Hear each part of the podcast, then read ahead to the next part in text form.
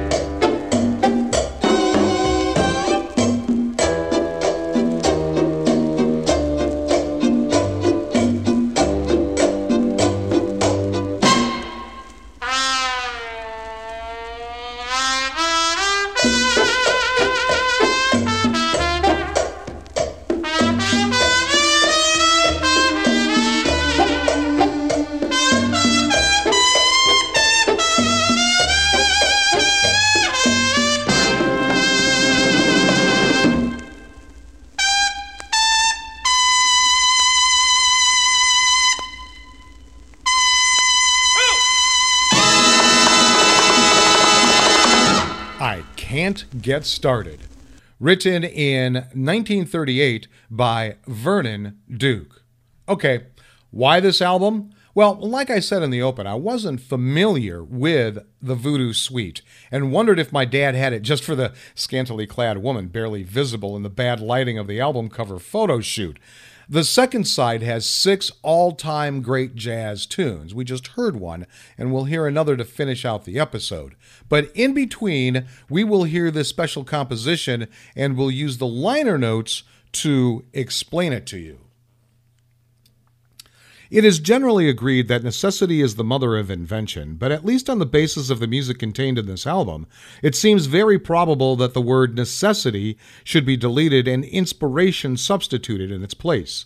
For the Voodoo Suite, herein recorded, is easily one of the outstanding contemporary examples of spontaneous genius, the end product of a few hours of idea development fruition, which might be said to have almost miraculously resulted in the exciting music so immediately evident in this recording. It is a well known fact that creative work undertaken on the spur of the moment often emerges not only with greater freshness, but with distinctly more flavor and import than something which may have been worked on over a period of weeks or months. In April 1954, while on one of his periodic recording trips to Hollywood, Herman Diaz, Jr., of RCA Victor's artist and repertoire staff, found himself rather routinely surveying prospective material with Perez Prado. During the conversation, at which by one of those odd quirks of fate, RCA Victor's jazz director, Jack Lewis, was also present, and without attaching too much importance to it at the moment, Messrs. Diaz and Lewis suggested that, at least at some time in the future, Prado prepare an orchestral work that would depict the marriage of primitive rhythms to American jazz, a sort of tone poem in which the African, the mambo, and the basic aspects of jazz would be united in such a way as to show their true relationship. As soon as the idea was formulated, Prado expressed a wild and uncontained enthusiasm. So, amidst really frantic preparations, while Diaz and Lewis could corral the necessary musicians, Prado retired to write and arrange the music. Shorty Rogers was called in as a consultant, and 24 hours later, on April 8th, everyone was back in the studio. Prado had his manuscript, Diaz and Lewis had 22 musicians, and the recording commenced as though it had been planned for months. The Voodoo Suite is the result of that now historic session. Prado's score, which called for four saxes, six trumpets, three trombones, French horn, bass, and seven drummers, required a great greater personnel than that included in his own band, with the result that several of the West Coast's leading jazz musicians were hastily recruited, including practically every available drummer in the area. The suite opens with soft, mysterious beatings on the tom tom, depicting an African dawn. The throbbing becomes increasingly more frantic until it is joined by a series of softly chanting voices. The drums become more fiercely predominant, introducing a heated vocal exchange. The music recedes and starts to build slowly again with brass and percussion still predominant, spelling out the early African setting. A fast jazz figure enters, featuring a walking bass, after which the entire band pours in, preluding an extended sax solo. The part ends with a jazz figure punched out by screeching trumpet notes. Let's hear that first part now.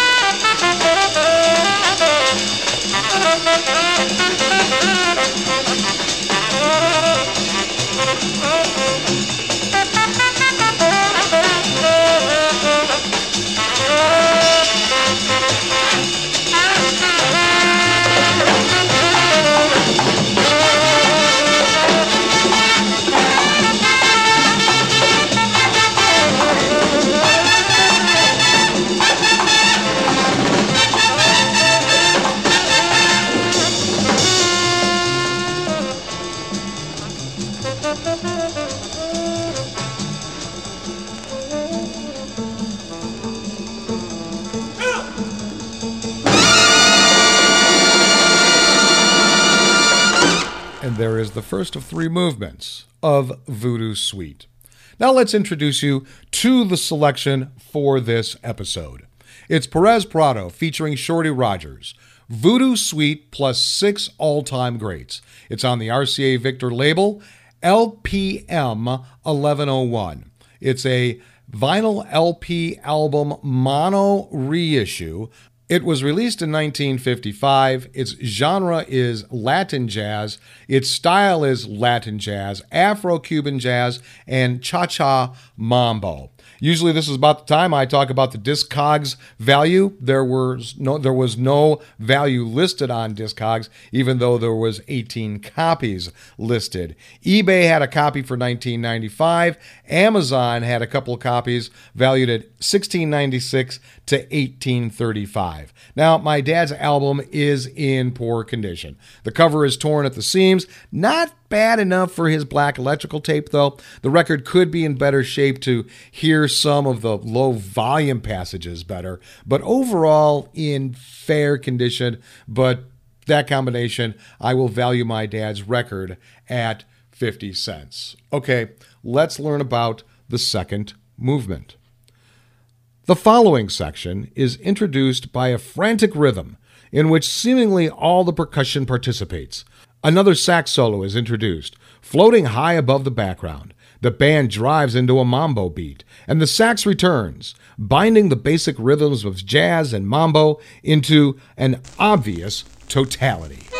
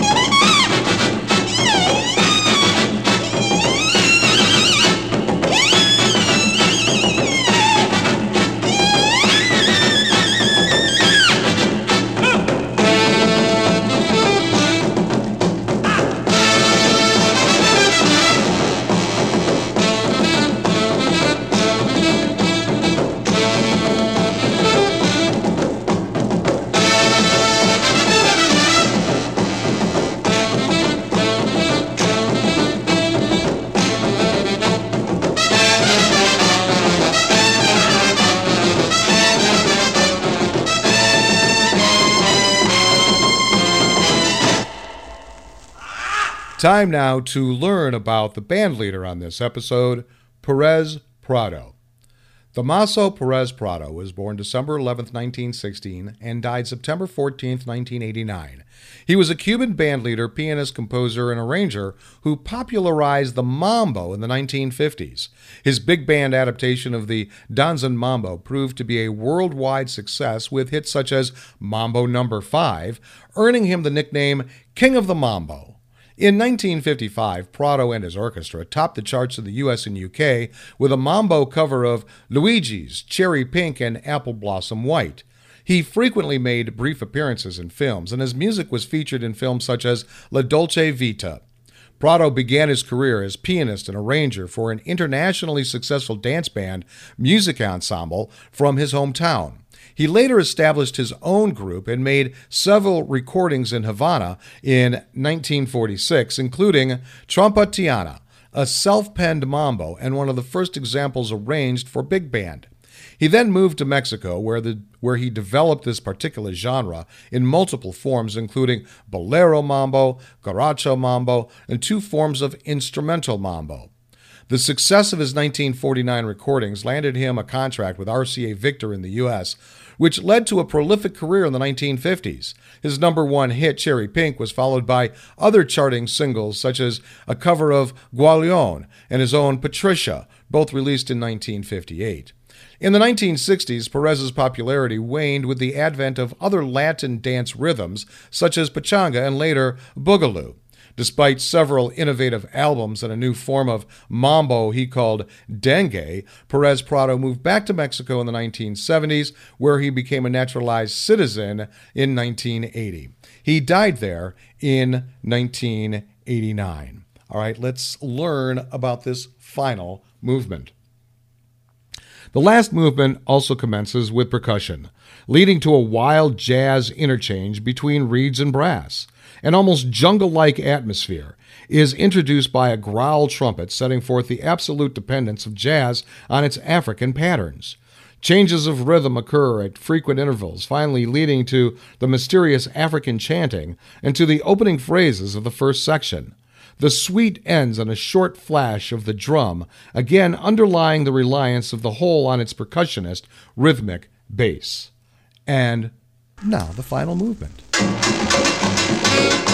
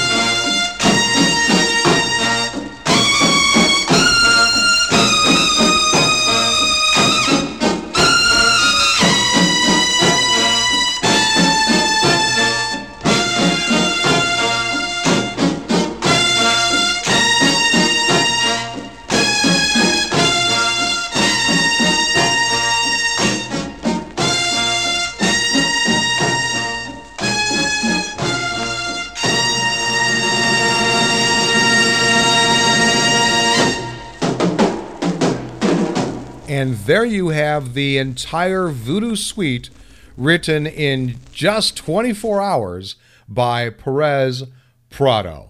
That was certainly an interesting episode. I really gained more of an appreciation for a band leader I only knew through basically one song, and, appreci- and an appreciation that my dad even had something like this in his collection. And for this episode's quick, interesting side note, I mentioned in his bio that Perez Prado wrote Mambo Number Five because he was running out of song titles and he did a series of mambos he just named one through eight. Well, number five was turned into a hit tune in 1999 by Lou Bega. So now you know where that version came from. Now, let's finish with a melody you're familiar with, but with that Prado Mambo beat.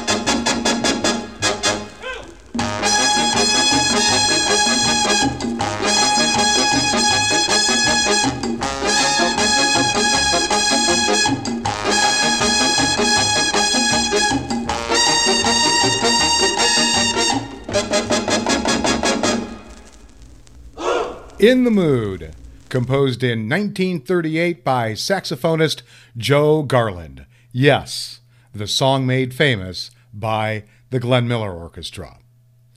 Thanks for tuning into Volume 26 Voodoo Suite However You Did.